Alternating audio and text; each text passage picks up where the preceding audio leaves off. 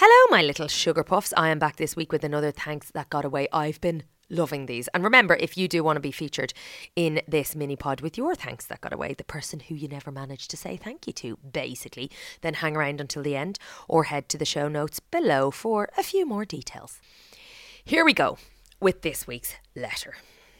Heather was always a little bit special. In my late teens, we all ran about as part of an extended group of teenagers from about four local schools. So, between classmates and brothers and sisters, everyone kind of knew everyone else. We were of an age where serious relationships were still a bit away, but there were the usual crushes and forays into early dating. Oh my god. Remember, my first kiss was a dare. He didn't even last 30 seconds.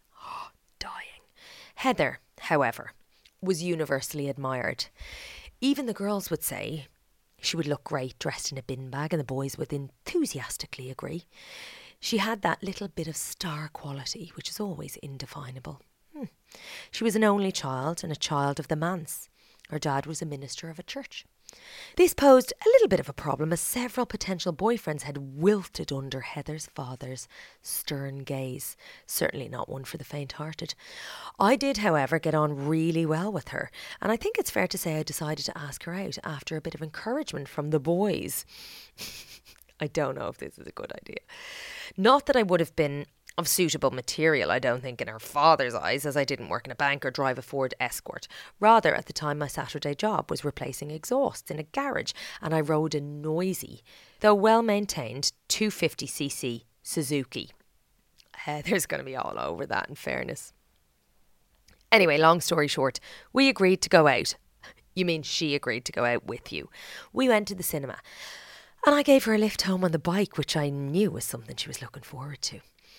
I remember it being quite a cold winter's night, and I think I even dead engined up to her home. I'm guessing that means cut out. But then I could see her father standing in the window, silhouetted by the bright lights blazing in the room. Not obvious at all, and the inference was very clear. So I waited for Heather to hop off the bike. No movement. I looked around and said, OK, home now. And I lifted her visor to hear her say, I can't move. To which I went, Huh?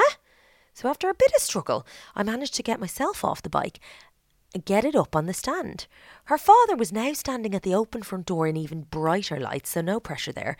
This being the early 80s, platform boots were all the rage, and I discovered the soles of the boots had welded themselves to my lovely high chrome exhaust pipes on both sides, the heat not reaching Heather's tootsies because of the depth of the sole. Then it started snowing, so while I was pondering this little problem and equally bemoaning the damage to the pipes, her father appeared at my side inquiring if there was a problem. Is there a problem here?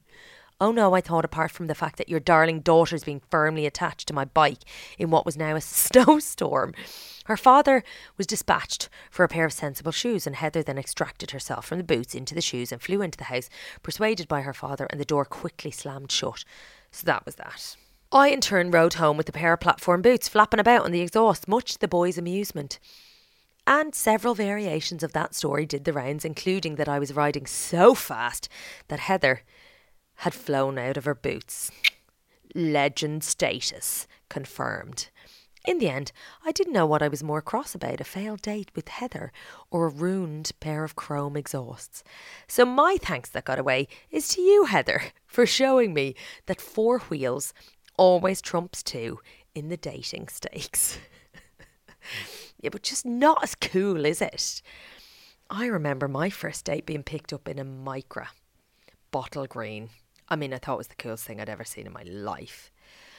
I didn't get stuck in it though, which I feel might have been a disappointment for everyone involved.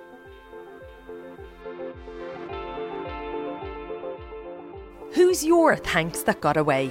To get your story featured, just email no more than 600 words to thanks at thanksamillionpodcast.com. Please do rate, review, and subscribe. It means a lot. And then you'll also be notified immediately about new episodes. They will drop into your box as if by magic. See you next time for another Thanks That Got Away.